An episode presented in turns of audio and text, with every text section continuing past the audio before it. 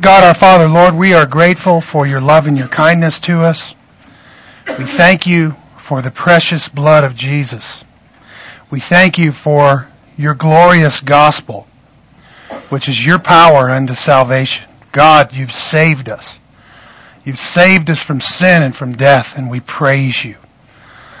We thank you for the privilege that we have to gather in this place with your holy family. We ask that you would give us insight into your word, help us to grow both in the grace and in the knowledge of our Lord Jesus as we study your word today. In his name we pray. Amen. Okay. So, last week we were in an ongoing uh, talking about the topic of the Lordship of Christ and the Lordship controversy. And um, we came to know that the summons to repentance is a call to obedience. So that it really is a mandate in the gospel that we obey Christ. And it's not that our obedience actually merits God's favor, since we've already disobeyed God and fallen out of favor with Him. Amen? However, what is being called for in the gospel is a true heart commitment. And so with that true heart commitment, we should see a sincere, repentant desire to turn from sin and to do what is right. Amen? And so we, we simply call that gospel obedience. Amen? And what it means is, is to conform your life to the teaching of Christ and obey what He's taught us to, to, to do. And of course that takes the form not just of repenting of sins of omission, but also repenting of sins of commission. Right? Are you with me? So we are to then obey the things that He's told us to do. Right? And we are to um, obey the things that He's told us not to do. Are you with me? So that we don't uh, omit certain sins and that we don't commit certain sins. Amen? And that's what repentance looks like. repentance is a turning away from sin and an embracing of Christ. And so in the gospel, when we come to Christ, we receive the Lord of heaven and earth. And He is our master. He is our king. He is our sovereign. He's our authority. Amen? Amen? And so you cannot divorce this element of Christian life from the gospel. When Christ calls us to follow Him, He calls us to walk in His footsteps and do what He does and go where He goes and say what He says and think what He thinks. Amen? Which means we're, we're by, by nature of the faith, we are conforming our life to Christ, which means we're obeying Him. We're obeying His teacher, teaching. Okay? And so, um, not only is there a controversy about this, but we've seen very clearly that Jesus is Lord, and we've seen very clearly that the summons to repentance is really a call to obedience. Amen? Okay, so with that, today we're going to talk about the nature of saving faith the nature of saving faith. And here's where we hope to clarify the distinctions between justification by faith alone and the role of works in salvation. Okay? So if you will, works do play a role in salvation. However, they don't save us. They're simply the product of what true saving faith is. That's the easiest way to boil it down for you, okay? Because there isn't any work that you can do to save yourself from sin and death. Amen? Amen? Only Christ can do that. So when we talk about being justified before God, we, we, we look to the work of the, the person and the work of the Lord Jesus Christ, and it is His merit that has justified us before God. Amen? However, the conduit by which we receive Christ's life and his death is what we call faith. And faith in and of itself has this quality. It's obedient to God. It bears fruit. It produces a transformed life. So that if you have the real kind of faith that the Bible points to, okay, then we should see that evident in your life through love for God and obedience to His Word. Amen? That right there, family, is the whole story between the role of faith and works. Okay? But we'll talk about it in detail here. So let's talk about the nature of, of saving faith. I use these terms, saving faith, because there is a kind of faith that doesn't save. And of that kind of faith, the Bible has much to say. Okay, as I'm going to show you this morning, even in the teaching of Jesus, Jesus pounds this message home again and again and again and again and again in his teaching. And um, he's they're always laboring to show us the difference between true faith and false faith, or true faith and mere profession. Okay, I'm going to be using that term a lot. Mere profession. Somebody tell me, what do we mean by mere profession? You got lips but no heart. Okay? So you talk the talk, but you don't walk the walk. Right?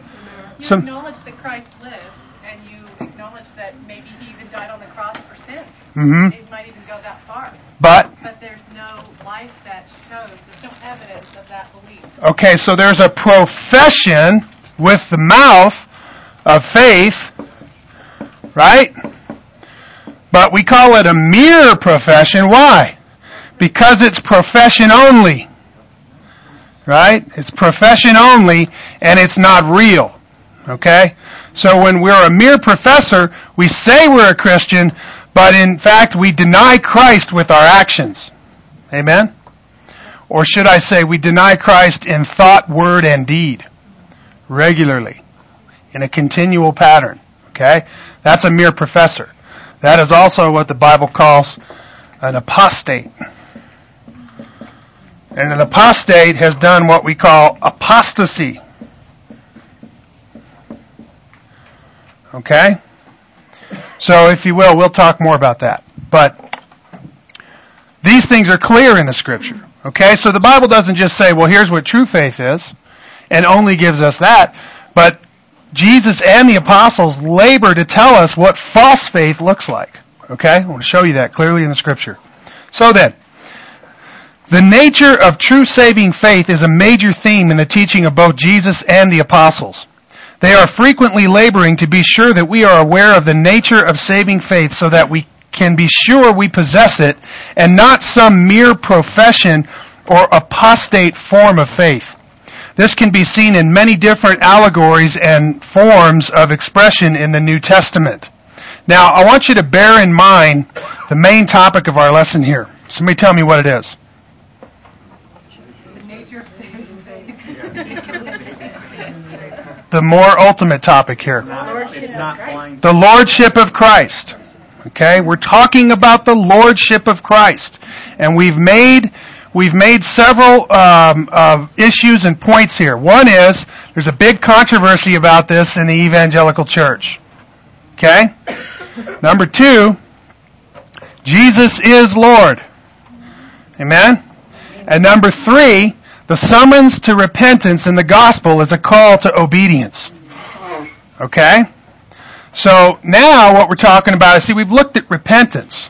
Now we're going to talk about faith. Okay? The two are very, very closely tied together. But we're going to talk about faith and how it relates to the lordship of Christ. Okay? I want you to bear that in mind. That's why I stopped here. I want you to bear in mind we're talking about the lordship of Christ, and we're talking about what true faith looks like when someone has come to Christ and truly become a Christian and been born again. Okay? Everybody with me? Okay. Okay, so then, here are a few clear examples of these forms of the nature of true faith. Now, remember how I've told you the gospel takes many forms, right? Well, it's almost like when Jesus explains the gospel, he never stops and says, okay, now I'm going to explain the gospel to you. Right? He, he rarely does anything like that. He, what he'll do is he'll just come with one analogy, one form, one expression of the gospel after another. Okay? And many times it's intertwined just maybe the whole nature of the kingdom of God. Sometimes it's focusing on faith. Sometimes he's focusing on various other things. But the point is, he comes across with many different forms and expressions of the kingdom and of the gospel. Are you with me? Okay? And so, if you will, here's a few. Here's a few ways that Jesus has forms and expressions of the nature of true faith. Okay? Jesus calls us to a master-slave relationship of lifelong perseverance and service. Jesus calls us to be born again and to be recreated by God through faith. Jesus calls us to bear fruit and produce the marks of true faith. Jesus calls us to humility, brokenness, and to deny self-reliance. Jesus calls us to lose our life to follow Him. And Jesus calls us to love Him supremely above all other things and worship Him. Okay? Now, this isn't an exhaustive list, family. This is just a few things I picked out to show us these forms and expressions of true faith in, in the teaching of Jesus. Okay? All right, here we're focusing pretty much explicitly on the teaching of Jesus, although we might look at a few things that the apostles have said in regard to these things. So, when Jesus and the apostles teach us about the faith, they frequently use allegory of a master and slave. And so Jesus would come across and he, he's, he's talking to us rather frequently about the fact that he's our master and we're a slave and or or if you will, we're a servant or a bond servant, okay, which is effectively a slave in his day. Jesus tells us parables of how true faith is demonstrated by faithful obedience of a good slave. Paul tells us that we are slaves of righteousness. And so here, if you will, um, Matthew 20 verses 26.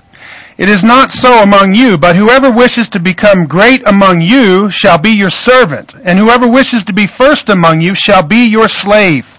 Just as the Son of Man did not come to be served, but to serve, and to give his life as a ransom for many. So here Jesus talks about how to be great in the kingdom of God. How do you do that? You become the servant of all. That's what he teaches. You become a slave a slave whose master is Christ.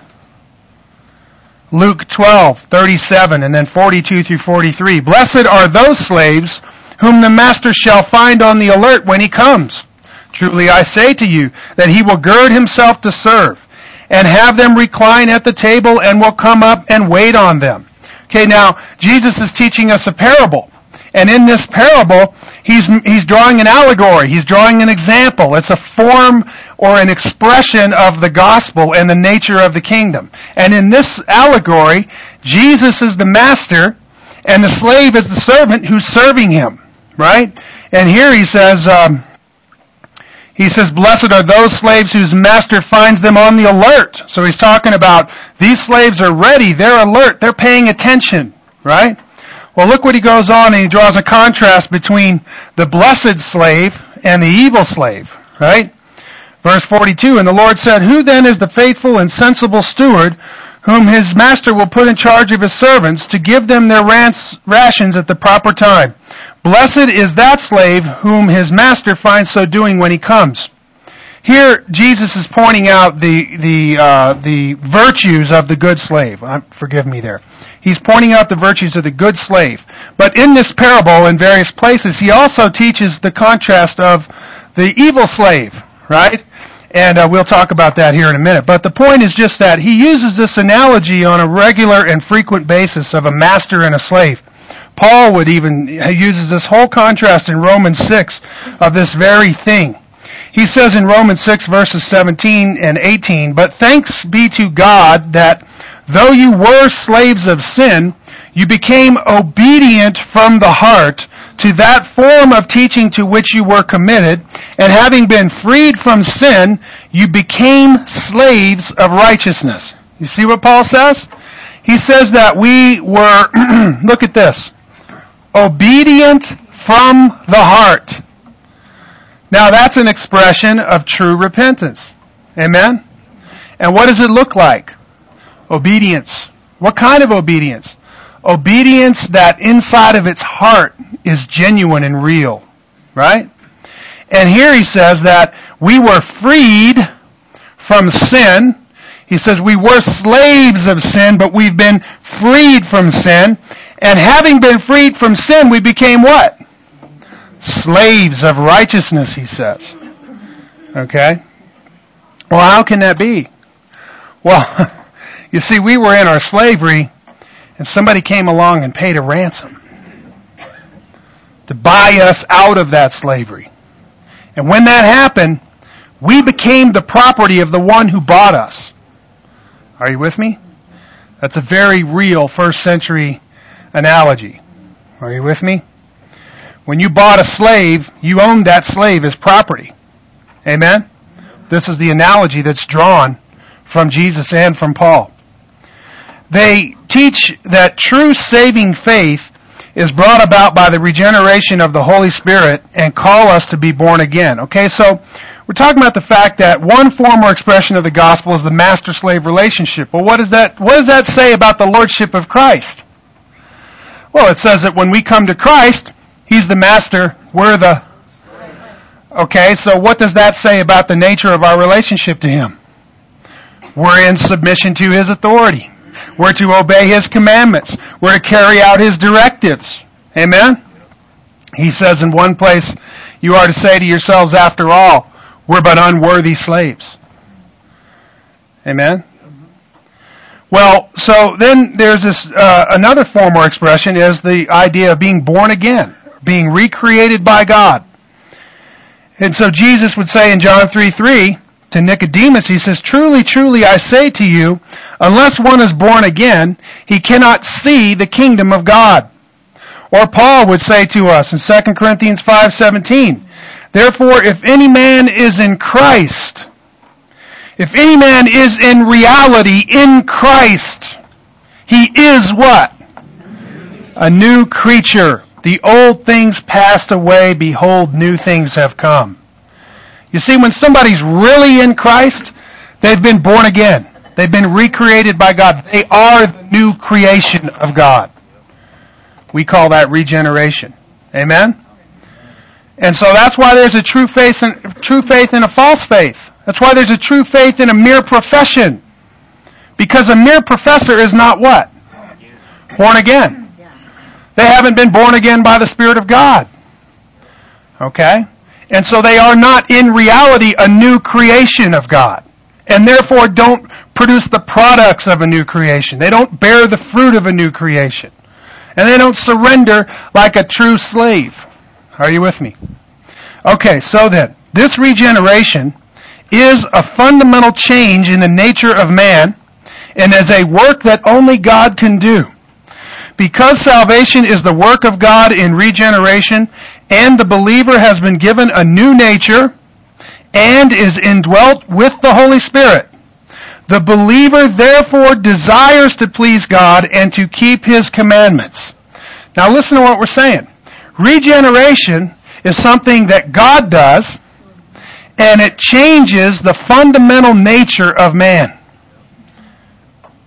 So much so that the Holy Spirit comes to live inside the being of man. Okay? And so that when that happens, okay, this is something that changes the heart of man. So that now he no longer desires and hungers for sin and for wickedness. Instead, the deepest longings of his heart are for righteousness and truth and holiness and God. Amen? And so that's why Paul could say that we were obedient from the heart. Right? Because God changed our heart. And remember, this is something God does, not something man does. Amen? Which implies perfection. Are you with me? When God does something, He does it perfectly. Amen? And, and so, if you will, when God recreates us, He puts His very nature in us. Okay? And that nature is going to bear forth fruit. It's going to bear forth the very nature of God Himself. But the, the essential thing is it changes the very desires of the human heart. So that now we're being changed from the inside out.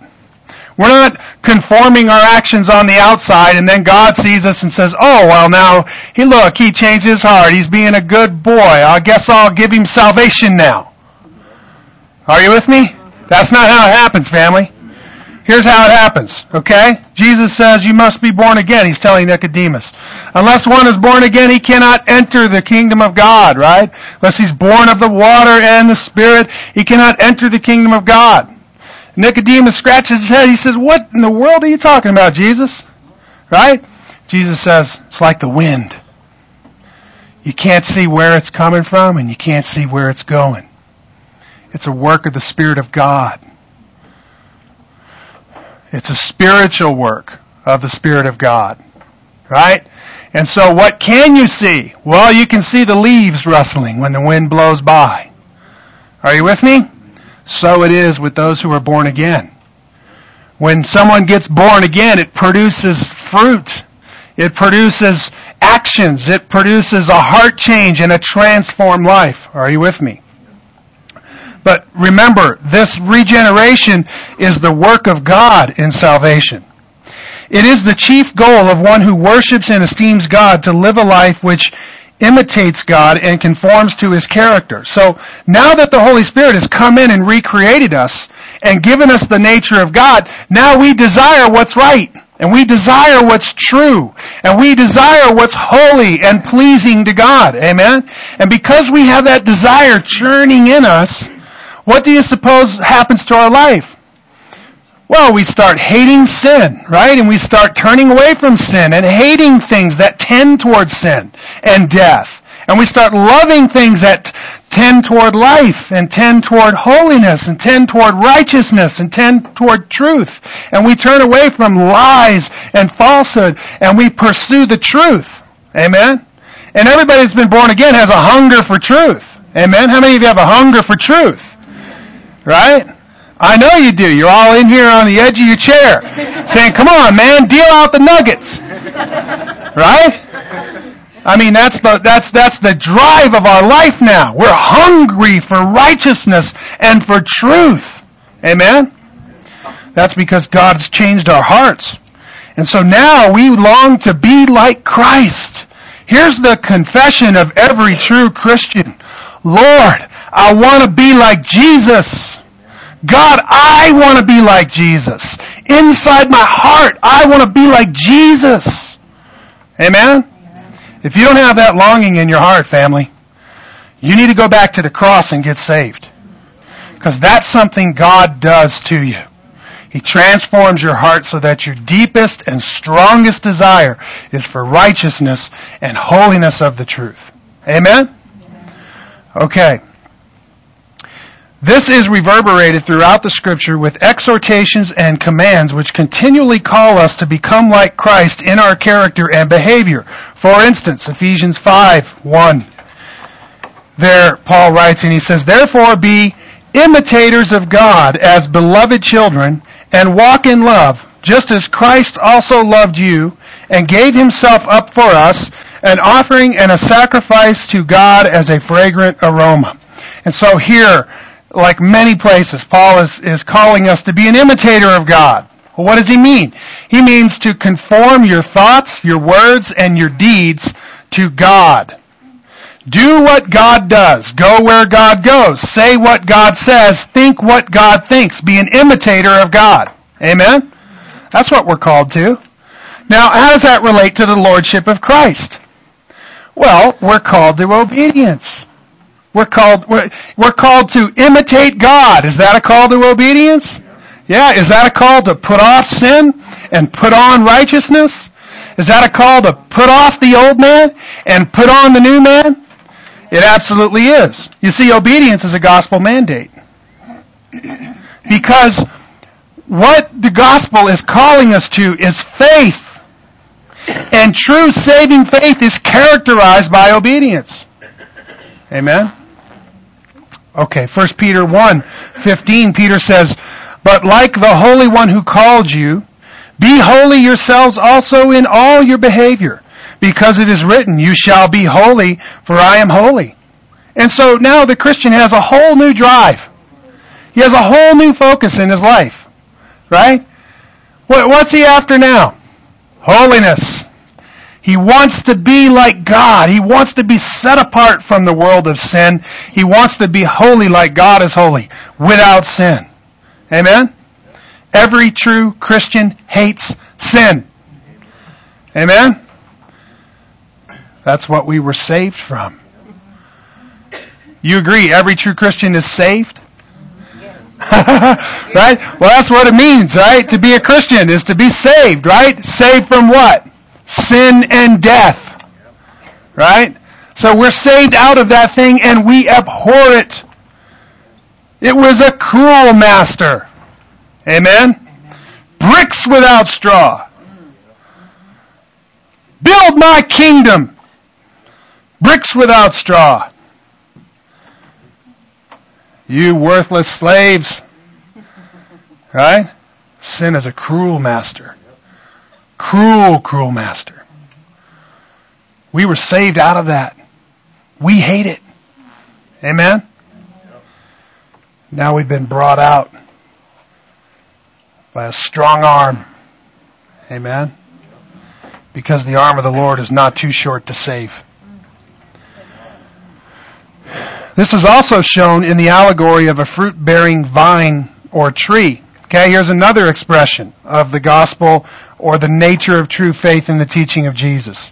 This expression of true saving faith is frequently shown by Jesus and the apostles. When this is shown, there is a contrast given between those true believers who do bear fruit and by it prove the reality of faith and those mere professors who do not and are destroyed. Now hear what I'm saying.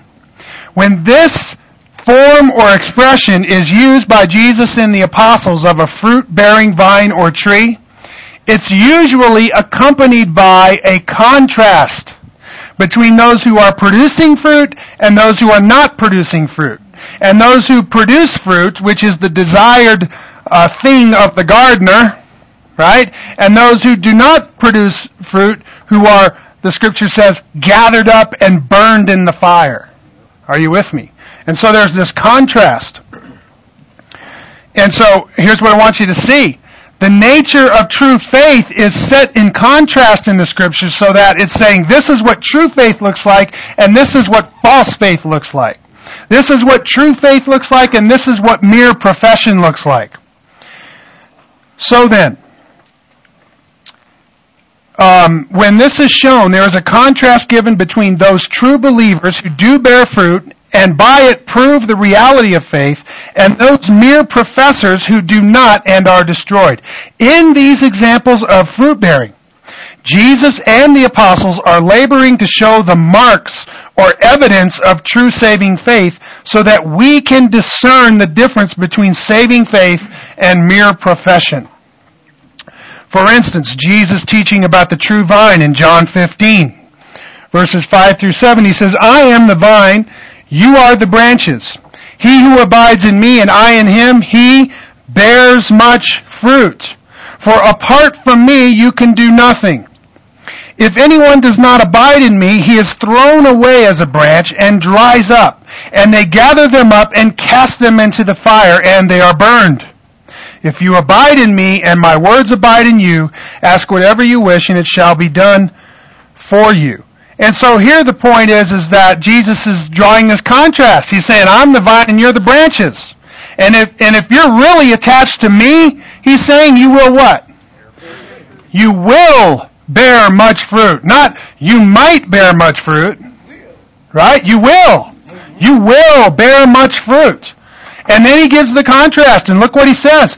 He says, if anyone does not abide in me, right? He is thrown away as a branch and dries up and they gather them and cast them into the fire and they are burned.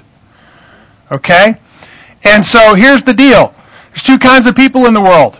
Okay? Those who abide in Christ and bear much fruit, and those who do not abide in Christ and they dry up and wither, they're thrown out, gathered up, and burned in the fire. You with me? It couldn't be any more clear than it is right here in this passage. Okay? And so he, why would Jesus tell his disciples this? Right? Well, he's speaking specifically to the disciples and he's saying to them, if you abide in me, you will bear much fruit. He's calling them to examine the reality of their own faith.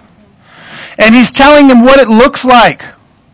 Right? Of course, he goes on in the parable and, and, and makes it very clear, right? This is something they do because they're attached to him. And furthermore, when they bear fruit, they glorify God. These kinds of things he's telling them, right? But the point is just that here he is pointing to them and speaking to them very clearly about the reality of their own faith. If it really exists, if they really do abide in him, right, they will bear much fruit. Okay? And of course, we could uh, draw from the teaching of Paul to know what that fruit looks like, couldn't we? Right? The fruit of the Spirit is love, joy, peace, patience, kindness, goodness, gentleness, faithfulness, and self-control. Against such things there is no law. Amen? Okay, so then, how about in Matthew 7, verses 16 and following? You will know them by their fruits. Grapes are not gathered from thorn bushes, nor figs from thistles, are they? Even so, every good tree bears good fruit, but the bad tree bears bad fruit. A good tree cannot produce bad fruit, nor can a bad tree produce good fruit. Every tree that does not bear good fruit is cut down and thrown into the fire. So then, you will know them by their fruits. Now look at what Jesus is saying. He's giving us a very clear teaching. He's saying, look, bad trees don't make good fruit. Right? And good trees don't make bad fruit. Right? He's drawing a contrast. Right? And he's here in this case, he's t- he's talking to the disciples about how to discern a false teacher from from a. You know, he says they come to you as wolves in sheep's clothing, right? He says, but you'll know them by their fruits. You'll be able to discern in the life of a teacher whether or not that teacher is of God because if he's a good tree, he's going to bear good fruit. And if he's a bad tree, he's going to bear bad fruit. Right? Because this is the nature of the way things are. Right? Good trees don't bear bad fruit. And bad trees don't bear good fruit. Right? So he's saying you look at the product. And there you have discernment whether or not faith is real, whether or not faith is genuine. Amen? Amen? Another analogy employed by Jesus and the apostles to show true faith is that of self-denial, humility, and brokenness. We are to mourn and weep over our sin and self-reliance, for no one has the power in and of themselves to please God. Now, I want you to think about this. I'm using this term, self-reliance. Okay? Because, you know, this is the sin nature of every man and woman. Right? We rely upon ourselves because we think ignorantly, right, that we have the ability and the power to save ourselves, to fix our problems, right? To do our own thing, to be the captain of our own ship. Why do we need a Lord? right? Why, I can captain my own ship, can't I? Right? Well, we know what happened when I ran my ship. Right? It was just about dashed on the rocks. Lest Christ come and save me. Save me from what? Being the captain of my own ship. Relying on myself to fix my problems. Why, it was me that was digging the hole. The whole time I was digging the hole. Amen? Never realizing I was even digging a hole. But Jesus saved me. He saved me from the pit that I was digging. Amen? And so I don't rely on me anymore. Now I rely on Him. Amen? And this is what faith is. Faith is a reliance upon Christ. So let's talk about, for instance, our, our relationship to God the Father. Can I, with my merits, go before a holy God and stand in His presence at the judgment? No. no. Can I rely on my own works to be justified before God? No. What will they get me? Wrath and hell and death. Amen? Right? But if I rely on the merits of Christ when I stand before God, what shall happen? I shall be justified before a holy God and all my sins washed away, right? And removed from me, and I will be clothed with the righteousness of Christ. That's what the gospel promises. So now I'm no longer relying on myself to be good enough before God. Amen? But I'm relying on Christ. Family, this is what separates Christianity from every other religion in the world. This one period, simple thing. You're either relying on yourself and your merits to be reconciled to God, or you're relying on Christ. One or the other. That's why every every world religion in and of itself is a is a works based system. It's always about what you can do. It's always about what you can do instead of what Christ has done. Are you with me? Okay. so then, we are to mourn and weep over our self-reliance. We're to mourn and weep over our sin, right? This is only accomplished by the power of the Spirit through faith. For without faith it is impossible to please God.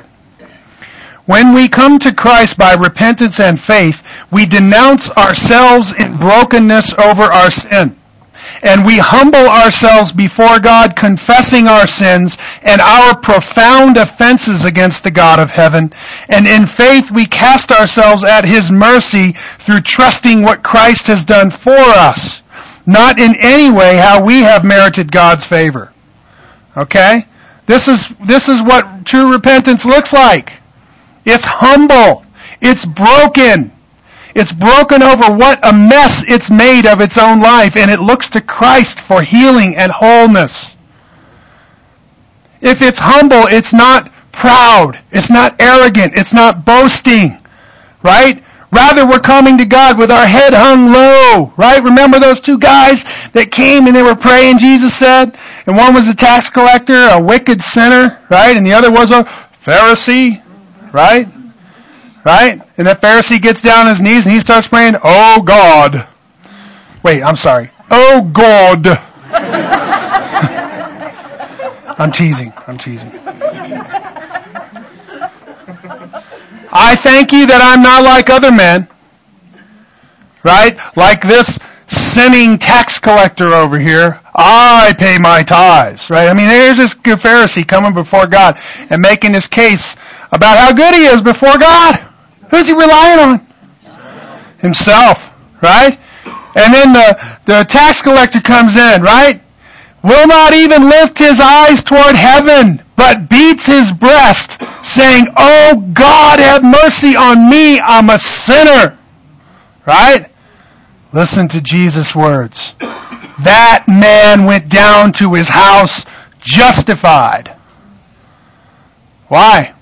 Because he had the kind of faith that saves. What kind of faith is that? A humble, broken, self-denying faith.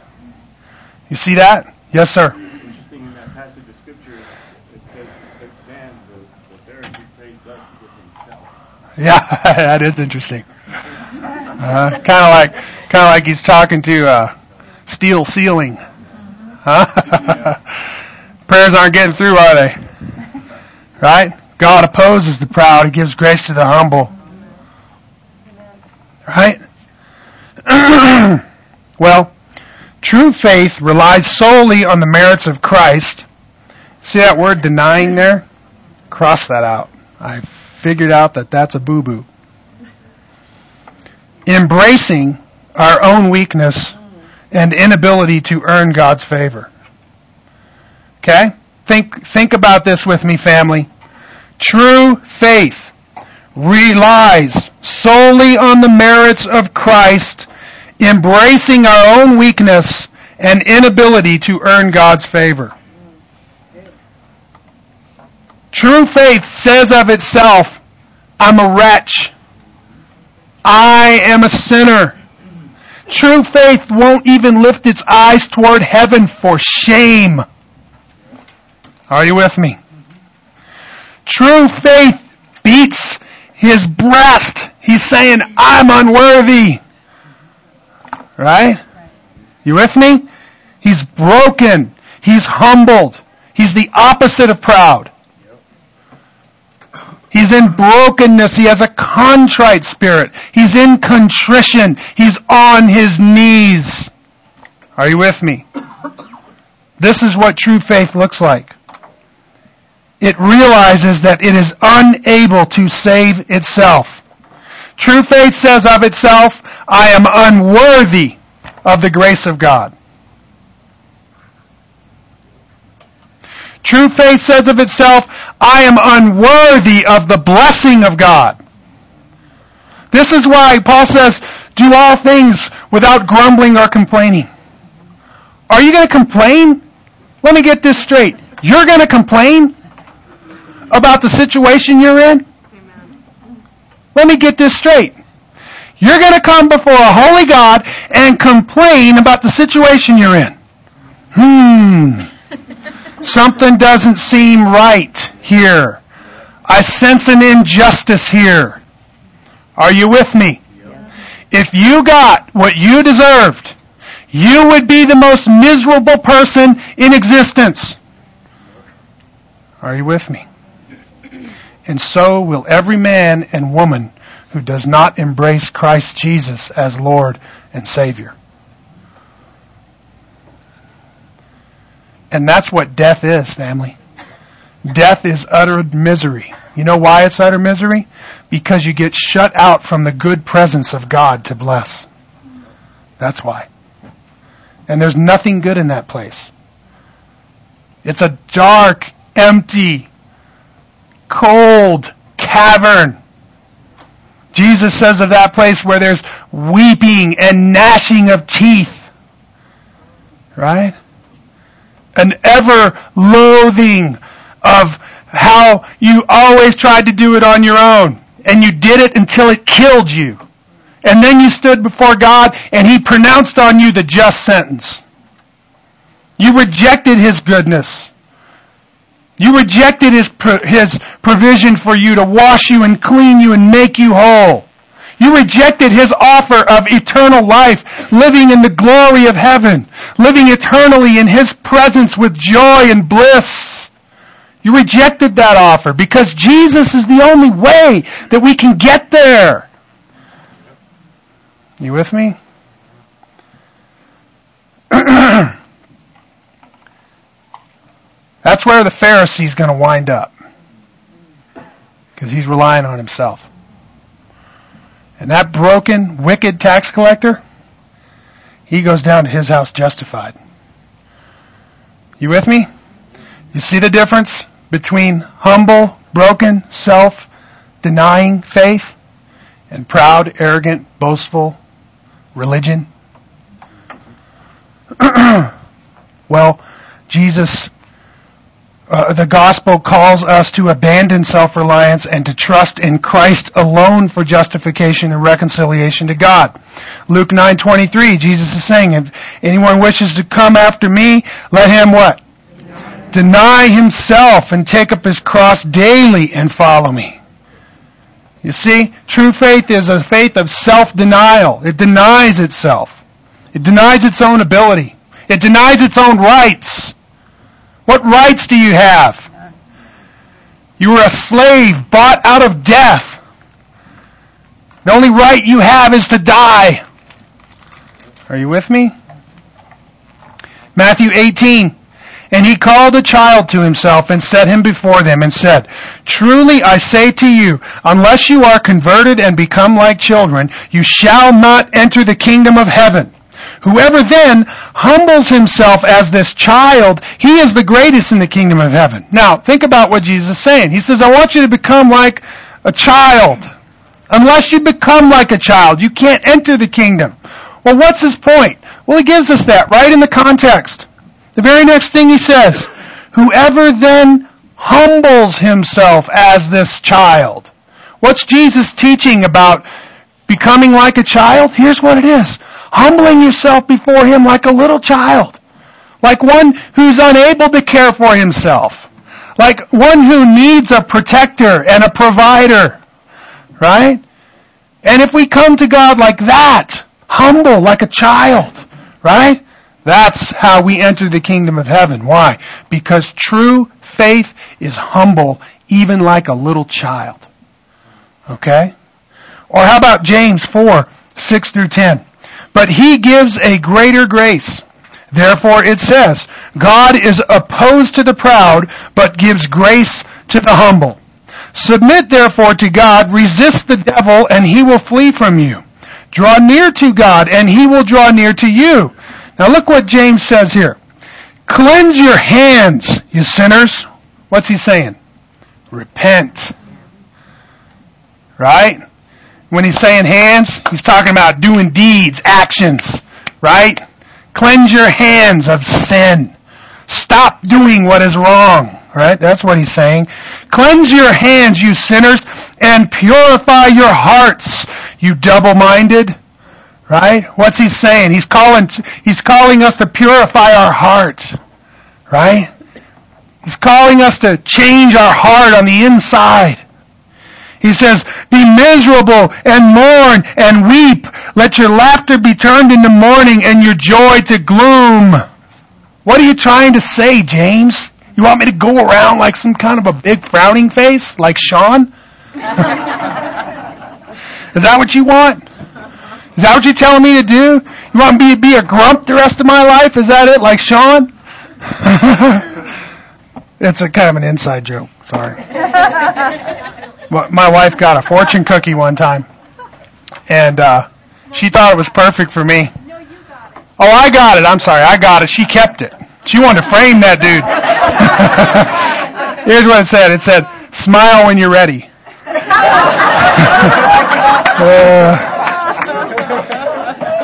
uh, such profound wisdom from fortune cookies.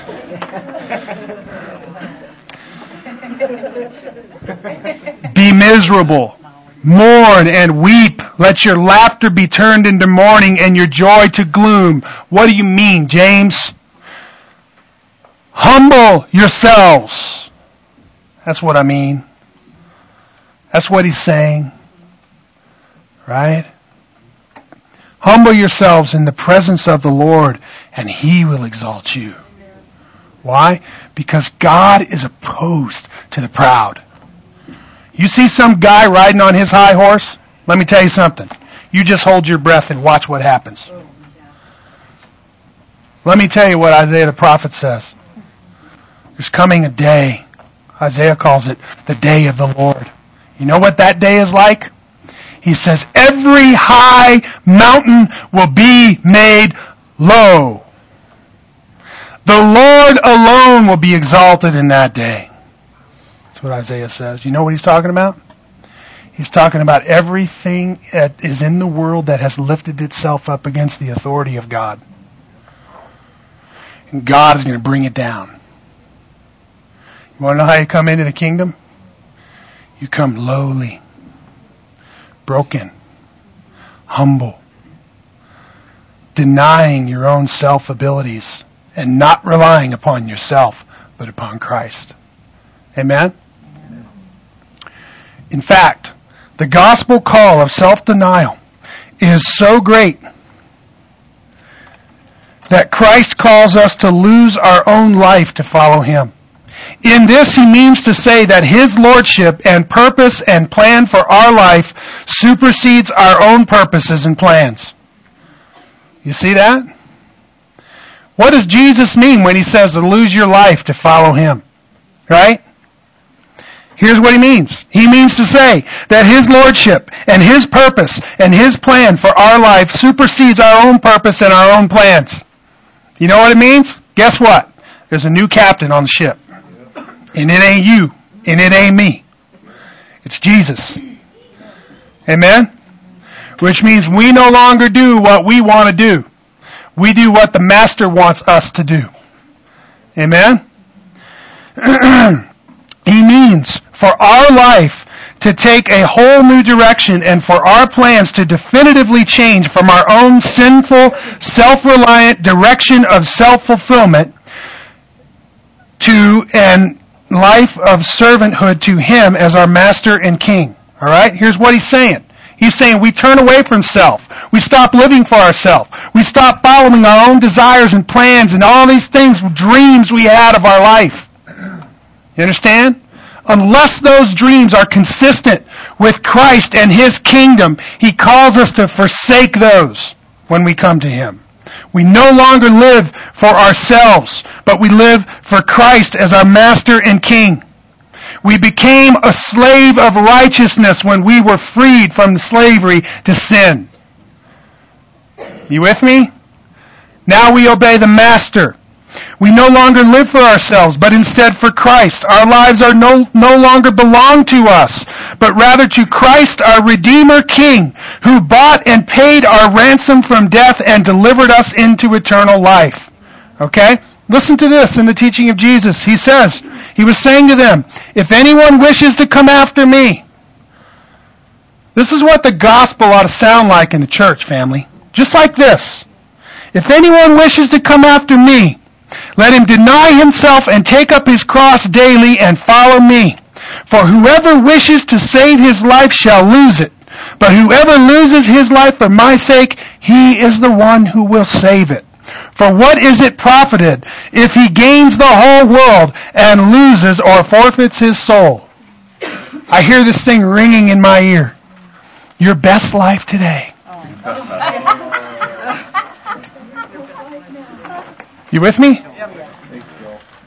Jesus says, what, what will it gain you? What will it gain you if you gain the whole world? If you, if everything becomes yours and you're the king of the world and you forfeit your soul, what will it gain you? Answer? Zippo. Death. That's what it'll gain you. Hellfire. Right? Destruction. Right? The gospel is not a big long shopping list of things you get when you come to Christ. What you get when you come to Christ is Christ.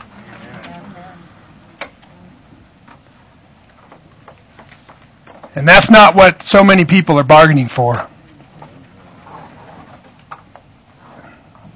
When Jesus came preaching the true gospel, you know what they did to him? They hung him on a cross. They didn't like what he had to say. You know why? Because he was calling them all sinners. And he was telling them they had to turn away from themselves and embrace him as their sufficient means to be reconciled to God.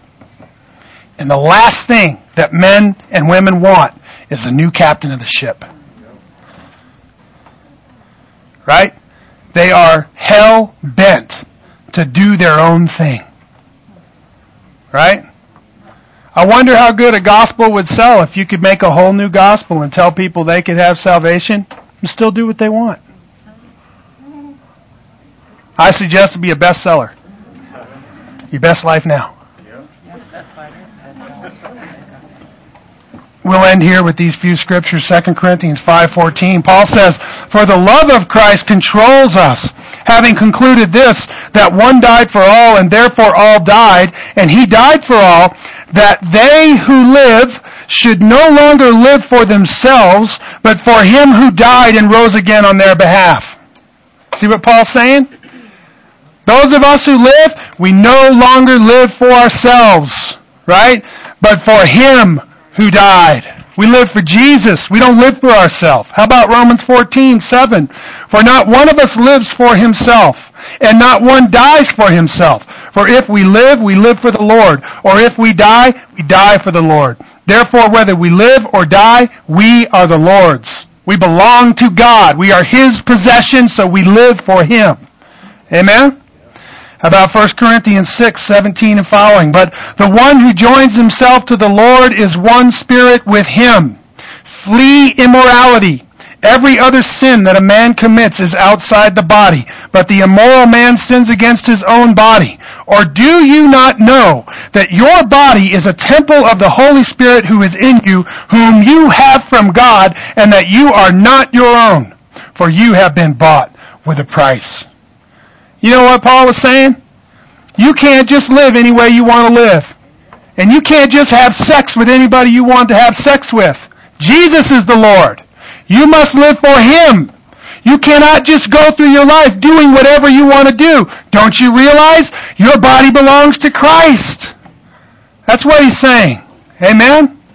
He goes on to say in that passage, or a little earlier in that passage, he's, he's saying, people that live in immorality, they don't inherit the kingdom of God. Why? Because they don't have the kind of faith that saves and is marked by a life of obedience. Amen? These teachings are not unclear in the Bible, family. They're crystal clear.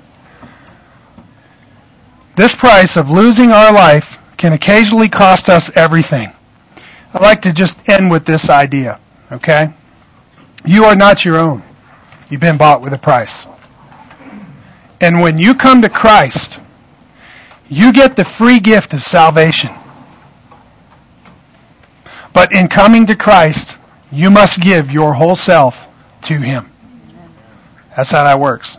In other words, in exchange for His free gift of righteousness and peace and joy forever, you must give back all that you are.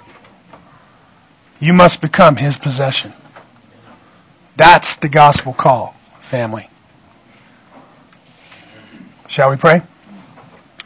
God our Father, I pray that you will enlighten our hearts to these truths, that you will cause us to see as we read through the scripture, God, these expressions, these forms of the gospel. I pray that they would be deeply rooted in our hearts. I pray that we would be growing in a knowledge and an understanding of them, and that we'll have an ability, Lord, by your Spirit, to articulate these things to those around us who are lost, who we desperately long to see them be saved and to be released from the captivity of sin. And so, God, make us instruments of your peace. Make us instruments of your love and your joy that you hold out, the hope of eternal life that you hold out in the gospel. Because of Jesus' holy cross. Amen.